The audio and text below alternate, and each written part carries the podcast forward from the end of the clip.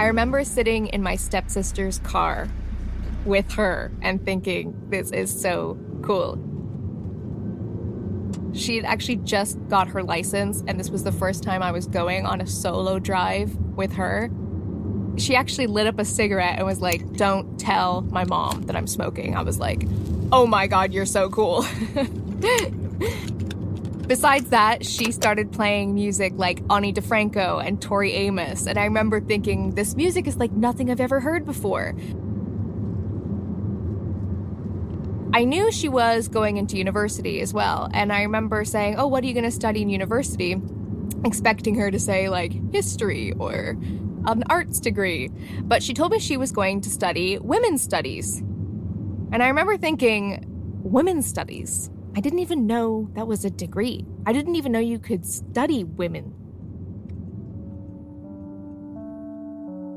Obviously, now that I'm older and hopefully a little bit wiser, I totally understand the need for such a course. It's important to know where it all started and why we're fighting for what we're fighting for today.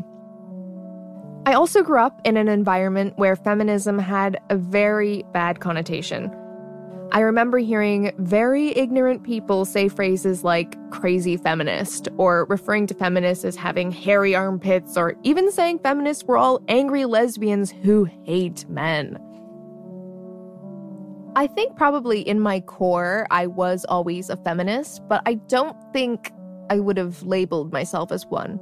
Like, no one ever really asked me, are you a feminist? But I think if they did ask me, I feel like I probably would have said no as a younger kid because I was just so consumed with that stereotype, you know, and I was like, well, I'm none of those things. What does a feminist even look like? Well, back then, the picture was painted. She's wearing Birkenstocks. She's definitely a tomboy, does not wear makeup, puts no effort into her physical appearance.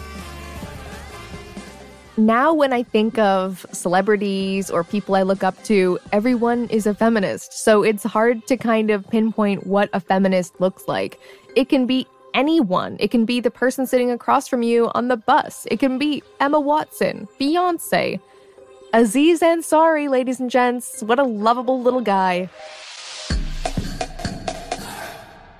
Recently, I have gone home, back to my hometown, and I'm still hit with some of those similar feelings. I feel like maybe the progress isn't totally there yet in some communities. And I was shocked that even some of my own family members still say those kind of phrases like crazy feminist and don't tell me you're one of those feminists now which I just like don't even know how to react. Today, women from all sorts of backgrounds, leading countless different lives, have come out to identify themselves as feminists, which is fantastic. From Emily Pankhurst to Emma Watson, our feminist icons are as different as the rights they fought for. Could Emma look Emily in the eye and find common ground? It can be argued that whilst some feminists fight against mansplaining, others still fight for the rights to an abortion. Is our individualism blinding us from our collective power to make real change? And what does that change even mean in today's world? I'm absolutely not an expert in feminism, and I've definitely been wrong before. I have so much to learn. But in my opinion, what's important is that I'm trying. Feminism is a journey and it is ever changing.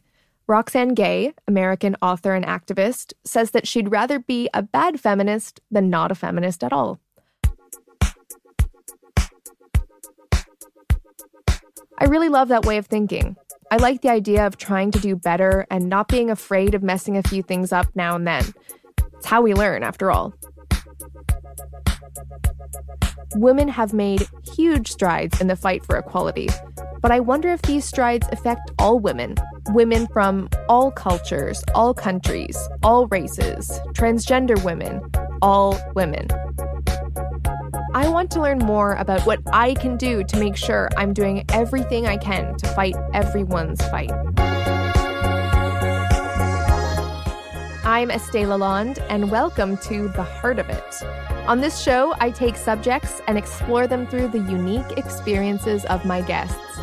This episode, my favorite F word, feminism. Feminism can be described as a collection of movements and ideologies aimed at defining, establishing, and defending equal political, economic, and social rights for women. but what does that even mean? Particularly nowadays, feminism has become a fluid term in which a personal perception is often applied. In our more progressive society, what's next on the agenda for feminists? What really is feminism today? Do we really run the world?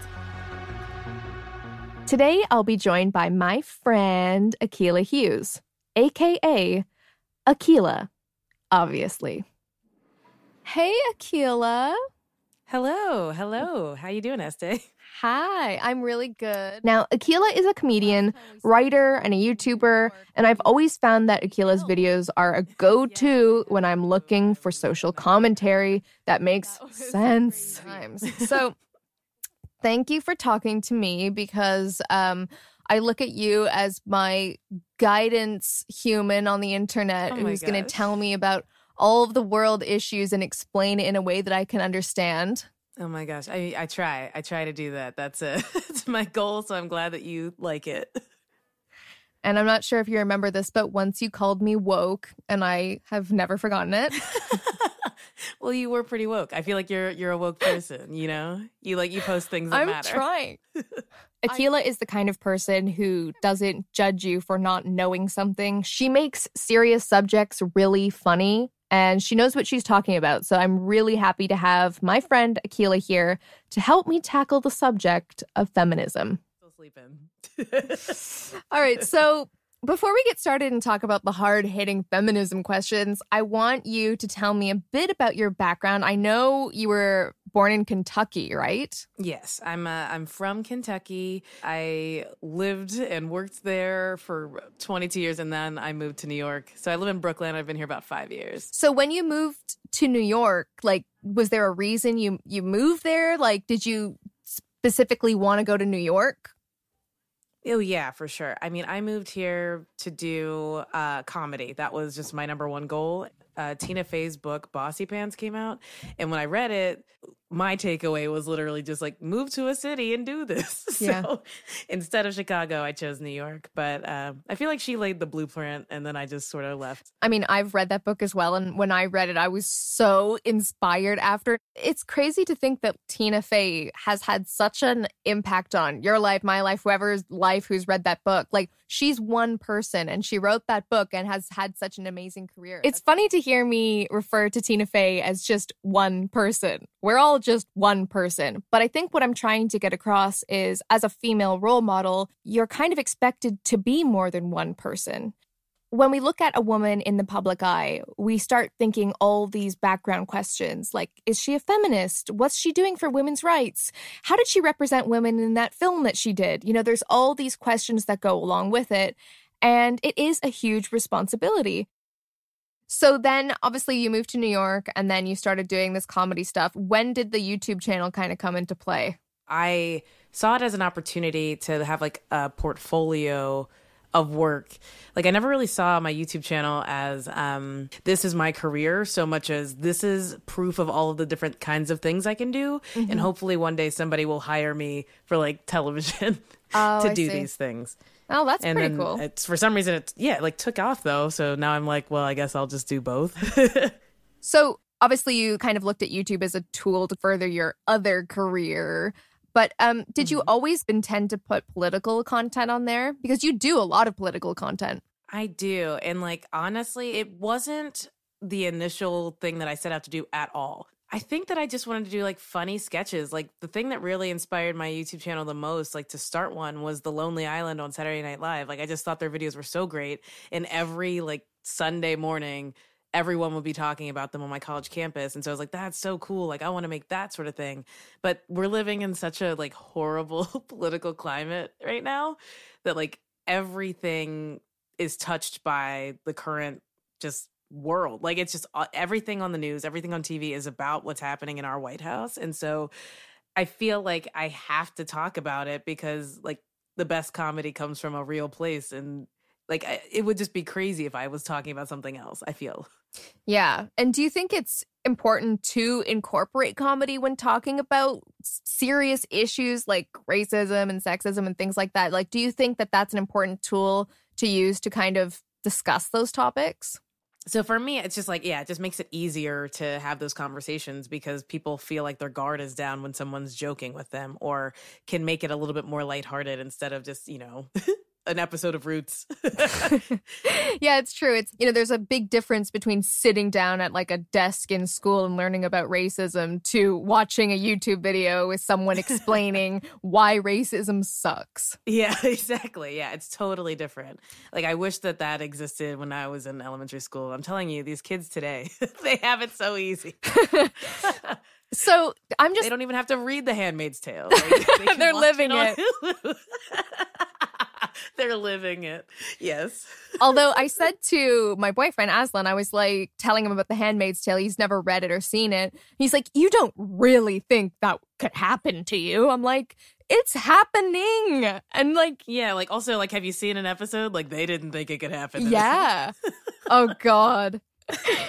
so talking back about you know the comedy and stuff and the the argument that feminism versus comedy you know can women be funny argument? Let's talk about it. I know. Oh my god. I did a video once. If you've never heard of the women aren't funny argument let me enlighten you with some of these thoughts. Christopher hitchens explains that being funny is an innate thing in a man. Men need this skill or tool of being funny to attract other women. And he says that women simply don't need to be funny to attract other men. And then there's Lee Mack's argument that says women are less likely to show off, and comedy is all about showing off. It's all about being funnier than the person next to you. And women haven't grown up with being competitive and wanting to show off, so therefore, they're just not as funny. And then, you know it's coming Germaine Greer. Germaine thinks that comedy and humor is created in childhood, and because so many lads and boys banter and joke for their entire lives, they just kind of get a lot of practice. And since girls don't have that, they just can't be as funny. So none of those arguments are scientifically proven, and I, I, I don't really know what to say about them. They just seem a little bit crazy. I don't think it's true, obviously. I know a lot of funny women, and there are loads of them everywhere. Look around, you might find one. Yeah, I, obviously, women can be funny. Like, humor is about um, observing things that are mundane in like an original way. And I think that women are, in general, very intuitive and very observational. And so, like, women can totally be funny. I think that um, our media kind of highlights a certain kind of funny woman and so then people can be like well they're not funny because they all talk about this thing but i don't think that that is so much to do with the actual comedian so much as like what people are willing to pay for like right there's a network that wants a woman to talk about like her vagina over and over again then yeah uh, you could say that's not funny because you really you don't find that comedy funny but i don't think that that means like women aren't funny i think that that's just what people are paying like they're buying that for their network yeah. I also think that men, like people always say that, or I guess this is like the male argument I've heard, which is guys are funny for evolutionary reasons because if they're not attractive, if a woman will laugh, then they'll still like sleep with them. Yeah, I've heard that. I don't think that that's like just the case. Like, I, there are dudes who are funny who I'm like, I would never ever let you near me. I wouldn't touch you so with gross. a 10 foot pole, bro. Yeah. Exactly. Yeah. My body just dried up thinking about it. like, ew. There's like been maybe one experience in my life where I've been funny and a guy was threatened by it and he didn't want to like date me anymore. And it was literally a guy on Tinder and he was like, Oh, like you're a comedian? Well, I'm usually funny in relationships. I'm like, Well, we're not dating, so don't worry about it. Oh God. Yeah, I think it's like it's just a deep well of insecurity. Like if women can be funny, then men are like, I have to be able to do something else. yeah. I shouldn't have to try at things. Like, come on, women have to be funny, smart, pretty, and like not confident about it. it's absurd. But I think, yeah, as well, it goes back to that sort of argument of like, okay, women can be funny, but not too funny. They can be smart, but right. not too smart. Right. And I, was thinking a little bit about Amy Schumer and how she's been criticized a lot for her um, stand-up comedy, which I guess is a lot around sexual openness. What do you what do you think about that?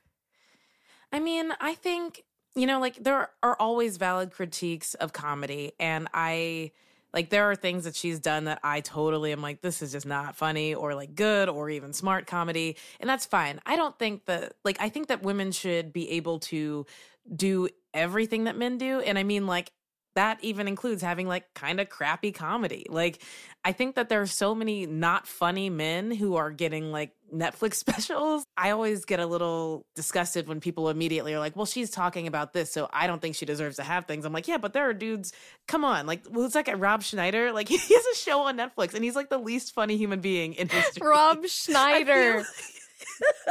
he has a if he could have special. a show. He has like a TV show, like he has episodes. I think there are seasons. Like it's so bad. Okay, fine, but I am weirdly obsessed with the hot chick, and I've seen it like a thousand times. I mean, okay, to be fair, that movie is a masterpiece, but that was the beginning and end of his humor. Like he's just not funny. And so like that's the thing is like I I think that women should be allowed to have movies that suck. Like I my very unpopular bad feminist opinion is I didn't like the all-female Ghostbusters. And I like all of those actors individually and I think that they're like really talented. I just felt like the movie lacked a plot. Oh God, I'm I'm so glad you said that because I watched that on an airplane and I was like, this isn't good. it's not good. And so I'm like, look, it's not good, but does that mean we can't have any female led action or whatever movies? No, like let's have bad ones. Like I also tried to watch Ride Along with Kevin Hart and The Rock, and it was terrible. It was like a bunch of cattywampus garbage. Like it was so trash. And so I think that women should be able to have crappy things just as much as dudes have crappy like products and then also like hold them to high standards the same way that we try to hold men to. I just think that like it's uneven, right? Like if a woman fails, then it's over for women, which is absurd. Yeah. So yeah, the juice of what you're saying is women are just held to such a high standard, and the minute they kind of fuck up, it's like you suck at everything. Go back to your corner. Exactly. Yeah. Like, oh, guess women can't do it. And I'm like, what? Yeah. like, that's not true. Just this Ghostbuster sucks. Like, that's fine. So what do you Let Ghostbuster suck. That's what this episode is about. Why it sucks. Okay, so let's get right back to it. Let's talk about Yeah. feminism. All right. So I know what my experiences are like as a white woman, obviously. But, you know, I'm really trying to learn what being a feminist is like from a black woman's perspective. And I'm I'm assuming our experiences have been totally different. Um, so what Oh, kind of challenges have you faced as a woman? I mean, I definitely think that like the things that I face in particular, it usually ends up falling back on race and the idea that like because I am black, people fail to see that I'm a woman. And I don't mean like in like a sexual context, like there's not some dude who's like, "Oh, you're a lady." I just think that when we talk about these issues, like it's always like, well, we don't make this much money or we make exactly this much. And I'm like, well, I make less. Or in particular, like I deal with racism. So, like, if somebody calls me like a nappy headed hoe, it's like, okay, well, it's obviously, you know, Yeah. sexist, but it's like, it's racist. And I think that like people tend to not see how things can be both at the same time. I mean, even with like that Ghostbusters film we just keep talking about, I made a video about how Leslie Jones totally could have been a scientist. I don't know why she wasn't. And she didn't really use her MTA knowledge to, you know, move the story forward. And I got a lot of backlash, including from like the director on Twitter.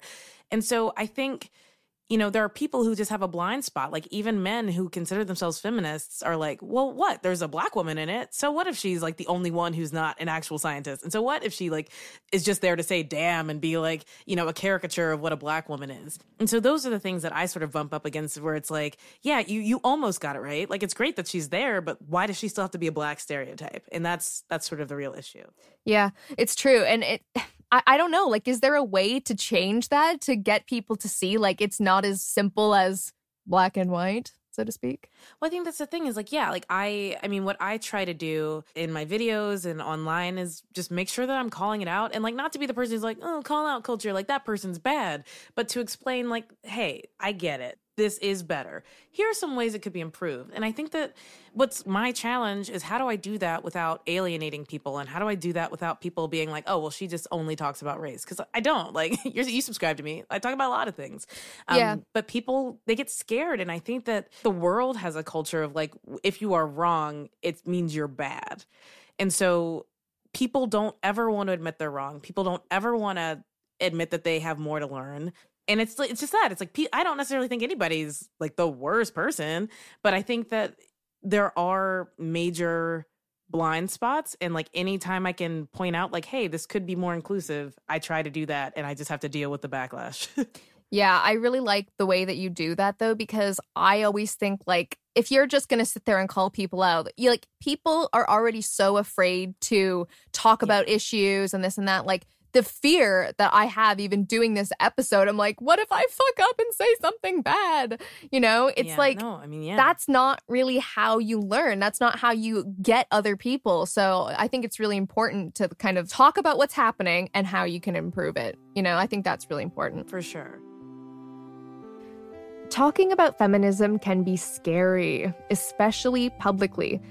As soon as you publicly come out as a feminist, you're held to such a high standard and you're expected not to mess up. And if you do, watch out. There will be an internet backlash. It's really bad for the feminist movement to have people who are trying to get into feminism be scared to talk about feminism. And that's not just people like me who happen to be on the internet, it's amongst friends and family and other feminists it can be really scary to voice your opinion and, and even say, like, oh, why is it bad to say that? Because then you're afraid of getting this look of, like, you don't know. That being said, there are a lot of feminist people who are super open to talking constructively about feminism and teaching others about feminism and why someone might feel a certain way, which is great. And I think we definitely need more of that. Okay, well, one of my favorite videos that you've done is a video about intersectionality, and you used a pizza analogy. The video was essentially explaining intersectionality in a way that was digestible, which is not a pun, it just happened. um, but it was. Even though I like to believe I have most of the answers, I don't. So I have to go elsewhere, usually on the internet, to try to decipher what's going on and get information to help form an opinion. So when I stumbled across Akilah's intersectionality video, I was like, yes, finally, something I can understand. So, what Akilah was saying is that intersectional feminism is like a pizza.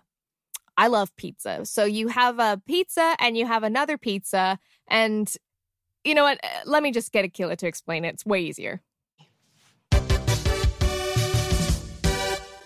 Say you're born a cheese pizza, but the world is made for burgers, right? You can go anywhere and get a burger. Burgers are the go to fast food. Pretty much everything in the world is made to serve burgers. So you're trying to say, hey, pizza's just as good as burgers, pizza's just as satisfying as burgers, pizza deserves the same rights as burgers. And that's all fine and good. But then there are pizzas like me, deluxe pizzas, who happen to have different toppings and features than cheese pizzas and have their own problems to face because they are pizzas and have different toppings. And we're like, what about us? Cheese pizzas are by far the most celebrated pizzas in society, right? Like if you go anywhere on the menu, there's gonna be a cheese pizza. In any facet of society, whether that's art, media, education, finance, history, cheese pizzas are the only pizzas that are ever mentioned. You know, cheese pizza is so celebrated that there are snacks that celebrate that flavor, like combos and Pringles and even bagel bites. Cheese pizza is highly visible. Meanwhile, this is not the case for deluxe pizzas, all right? Our features are often seen by the untrained eye as extra weight and too much of a problem, and we're left to crumble because the crust does not support us. It is much more difficult to be a deluxe pizza in a burger world. The point of the video and what I sort of try to illustrate is like there is a celebration of cheese pizza where cheese pizza exists, and that's again white women, and then the other women, the deluxe pizzas, were just sort of like left in the wings. It's when you know you have people criticizing Beyonce for talking about feminism and like you know being sexual in a video, but then like shouting out Emma Watson who's saying less eloquent things and just like shows up at the last minute but happens to be like white and English. I think that there's you know, there's a disconnect. Intersectionality is about taking into consideration the fact that there are women who are also black or also Latina or also trans. Got you. So, okay, I have a genuine question here. Yes. And remember, I'm I'm a cheese pizza here. Okay. when you look at someone like Emma Watson, like from my point of view, she's doing great things. She's trying to speak up for women. I feel like she's trying to speak up for all women. Maybe she's not. I feel like she's probably trying to. Is she doing a bad thing by trying? Like, should she just stay silent? Like, uh, that's one thing I'm wondering about it. Right. And that's the thing is like I don't think that she's doing anything bad and I don't think that she should stay silent. What I do think is like she knows she should pass the buck to someone else. Like the things that she faces and the things that she talks about, like again, she's talking mostly about white women and like I think that when you put a white woman at the helm of feminism, you fail to acknowledge what feminism set out to do, which is make things equal. I guess what I'm trying to wonder is I'm obviously trying to be the best feminist that I can be, but what can I be doing to be a more intersectional feminist? Like, what can I be doing to not just be super white, basically? yeah. That's the thing is like, be like, you should totally be happy that you're white. If I was white, I'd be so happy. I just think like, you know, the thing that white allies can do in, in this situation is amplify other voices. I think you do a great job of that. Like you've totally shouted me out and had me in your videos. Um, I think if there's something that you are shaky about, like referencing those people and talking to them is far more effective uh, than just talking well, I would say like amongst yourself, which means just like talking to other white women. I think um, people just want to be included, and you don't necessarily have to be aware of everything. Like I think that's another fear people have about caring about anything is like, oh, I don't know everything, so I must not know anything. If you just focus on the issues that really do matter to you and like ways that they can become more intersectional, and like just having the gumption to look at everything through that lens that helps. So, what do you think the role of men in feminism is then? For one, I think men totally benefit from feminism. I think women who feel empowered don't hate men. If anything, they feel like they can do more with men and they can, you know, exist beside them more confidently and like have better relationships. I also think that like feminism is about letting men feel feminine emotions and like what's been deemed feminine emotions, right? And like, I think that that's healthier. Like, I think men have to cut off a really large part of themselves to exist in this world. And it's really sad. Like, the fact that men aren't allowed to cry publicly is, or even like privately, like if they even admit that they cry, it's like the end of the world. I'm like, oh, okay, so you, you're not a human, you're a superhuman. And like, what does that do to your psyche over a lifetime? So I think that like feminism, for one, just inherently benefits everyone. But I think men's role in feminism is to elevate women people listen to men more often and more diligently and less critically. And I think the more space men can make for women to say things and have power, the better. And so it's just like lift up your sisters, lift yeah. them up, give them like space. Yeah, I think that's really important. It does be- actually benefit them. If that's the way they need to think about it, like it will benefit you. This is kind of an aside, but I was watching Undercover Boss last night because I love it. I love it too. Um, and it was kind of like this really like manly man guy, and he was the undercover boss, and he was giving this woman like twenty thousand dollars or something, and he started crying when he was giving it to her. And what I loved about it is that he didn't make any excuses like I can't believe I'm crying. He was like, I'm just really emotional emotional right now. I'm so happy to do mm-hmm. this. And I thought it was friggin' beautiful. yeah, exactly. Like imagine a world where like men could be as vulnerable with women as women always feel with men. Like it would just be so much better. I think we'd all have better relationships. I think we'd all have less fear of one another. I just think that like we've built up this idea that like if men have any emotion whatsoever then that's weakness. And that's why people think women are weak is because they do actually like care about their emotions and take care of themselves. And it's um it's a real shame. Yeah. Like not being able to access all of your emotions is why like if most gun violence and most like senseless violence if not like at least 90% of it right is carried out by men it's like, okay, well, this is a person who has a, had to repress their emotions, right? for their entire lives. Mm. Like, of course you're going to snap at some point. I can't imagine if I wasn't allowed to cry for 27 years. Ah, don't say that. Today. Yeah. I'd be a different person. And it wouldn't be a very nice or likable one. Yeah. Yeah, that's a really good point. I've never thought of it that way, actually. So, since we're talking about feminism, um, obviously we're from the Western world, but you know, I often think about other countries, and I guess what I'm trying to say is, are we slightly spoiled and kind of ahead of the feminist? Thinking about some of the feminist fights that are happening all over the world, like women fighting to be able to go to school. Imagine not being allowed to go to school. Of course, I do call myself a feminist, but it's funny to think that I'm a feminist, but so are people like Malala and a lot of other women who actually risk their lives for this cause.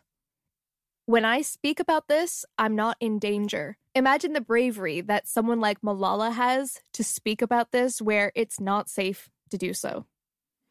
I think that feminism looks different everywhere. I definitely think because a lot of the groundwork and a lot of the liberation and the liberation studies and all of that have happened in the Western world, it can seem like we know more than everybody else. but I don't think that, like, I just don't think we're comparing apples to apples when we talk about like Western world feminism and like the East and also like the Middle East. I definitely think that there have been strides made and like in a lot of ways, the West is a leader because we have the money and we have the resources and we have like the platform to speak out about it where in a lot of places they don't.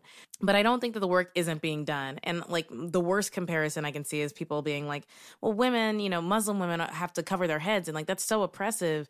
But i can you know living in new york i can see um you know, Hasidic Jewish women who wear wigs outside. And, you know, the, there are women in America who are pressured to be naked all the time. You know what I mean? Like, I think that any pressure on women from an outside force is negative. And so just because it looks different doesn't mean it is. Mm. It's hard because I go back and forth in my mind about westernized feminism and also not forgetting about feminism in other parts of the world.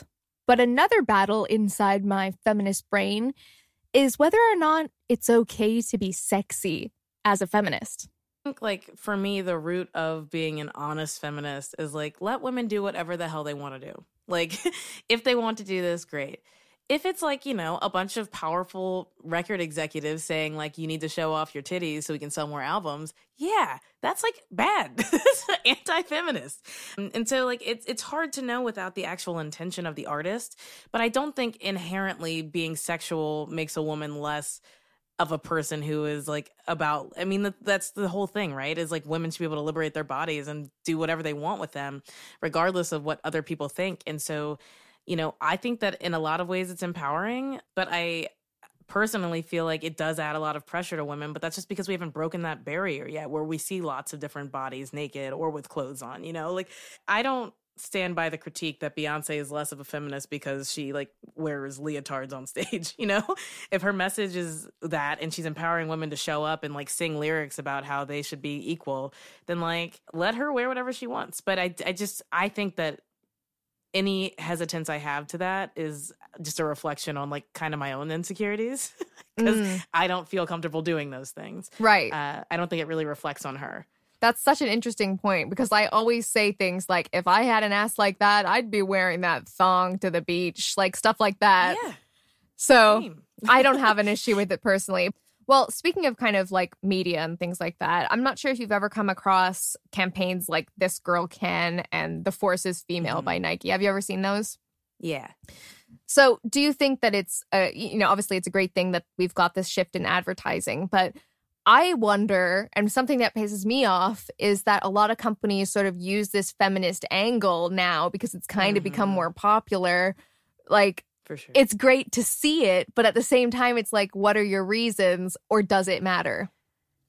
Exactly. I mean, I I'm completely with you on that point. I think that when companies use feminism as a way to make money, I'm often skeptical and like literally just based on the fact that like their entire organizational chart is like men men men men men. Is like, okay, is this company feminist like inherently? Like, was their end game always to help women? And like, what are they doing internally that actually shows that? Because like, mm. just because you have like now you have a pink water bottle, we care about women, we care about breast cancer. Like, okay, that's really nice, and like, I'm glad that that money might get to those people, but yeah, I I'm a little skeptical because anytime something becomes a fad, that means that there's it's only going to take, you know, another uprising of a different ideology to take over. And I don't think that feminism is a fad. I don't think that it's something that's going to be cool for like 10 minutes. Yeah. So, yeah, it's kind of a double-edged sword. It like, is. Lululemon got it real bad. Another company that I feel has kind of jumped on the feminism trend is BuzzFeed. they do tend to use feminism as a bit of clickbait and Yeah. they also kind of put these articles up that are just stupid it's like men don't know how to have conversations and using things like that that are pretty basic and really it's kind of lessening the feminist fight and it's kind of making people just take it as a bit of a joke Yeah. Like I have been subject to lots of critiques from like men who don't believe in feminism, but I think a lot of the critiques of BuzzFeed's version of feminism are completely fair. Um like doing a video that's just like manspreading so stupid. I mean, is that really the hill you want to die on? Like who cares that much? And it's also like they I think that's the problem, right? Where these are things that they elevate to a certain point, but they're also very reductive and like condescending to men. And that's not what feminism has to be. Like, it's not about women being better than men. I think we should have more intelligent conversations. And because they make content like that and it is so popular, it does sort of shit on the entire movement. I just, I don't really consider what BuzzFeed is doing, which is making money off of like the lowest form of feminism, which is just like women should have a seat on a train. is like absurd. Like it's public transportation. It- like I'm gonna get over it, right? Like men might spread out, but I know lots of women who put their purse on a seat and then just don't move it. Like it's just not the fight that we're having. Like it's a lot of just bullshit like that, and so it does cheapen it. Like I I don't want them anywhere near any of my feminism, my like fighting for like you know any kind of justice. I just think that BuzzFeed it's not productive. It's it's not helpful. If anything, I'm constantly fighting against what BuzzFeed has put out to the world as what feminism is or should be. Yeah. And I mean, do you think that certain feminists come across as the girls who just get offended by everything? Oh, for sure. I definitely think like a lot of times the people who seem to be offended by everything are very self-centered and they want to make things about them and everything becomes about their specific struggle instead of a big picture and that's that's a real problem with anything i think selfishness is what turns everybody off about any movement i would never say that feminism or like you know being anti-sexism or even like being an sjw is a perfect thing to be. I, I don't think that there is a perfect way to live your life, and they're all open to critiques. But I do think that like it's not fair to paint us all with the same brush just because like Susie hurt feelings is like in the corner crying again. Like some people are just like that. They don't speak for everybody, and they don't speak for me. Shout out to Susie Hurt Feelings. exactly, Susie hurt feelings. How you doing? Still crying? cool. All right. Well, I think that's an amazing place to leave it. You've been so insightful and helpful to me personally on this topic because it is sort of like so huge and vast. But Yeah. um, I'm so happy that you took the time to talk to me. Thank you, Akilah. Thank you for having me. I really appreciate it. I loved talking to Akilah. Anytime I get to talk to her, I just feel a little bit smarter. I really liked what Akilah had to say about feminists like Emma Watson. I think I never really truly understood that argument before. I liked that Akilah said that, you know, she can look at Emma Watson and appreciate what she's doing, but it doesn't necessarily represent her fight and her experiences. When I think of how I started my feminist journey, I think of a really young girl, and I'm so proud of how far I've come. I mean, the thought of doing an entire podcast all about the subject of feminism would have scared me even a year ago. I always felt like I didn't know enough about feminism to talk about it. But actually, I'm learning that feminism is an ever growing thing and no one knows all the answers. So, if you're someone who is new to feminism, I hope this episode made a little bit of sense to you. If it didn't, then what I can recommend is checking out the internet. I think what I realized more than anything is you need to read a lot, consume a lot from a lot of different types of people to get a well rounded opinion. And on your feminism journey across the internet, and maybe even in real life, you might find your own Akilah. Like I said in the beginning, I think it's really crucial that we all just try try to expand our minds, try to listen to other people and how they're feeling. And at the end of the day, it's all about having empathy. And to bring it back around to Roxane Gay, one of my faves, it's better to be a bad feminist than not a feminist at all.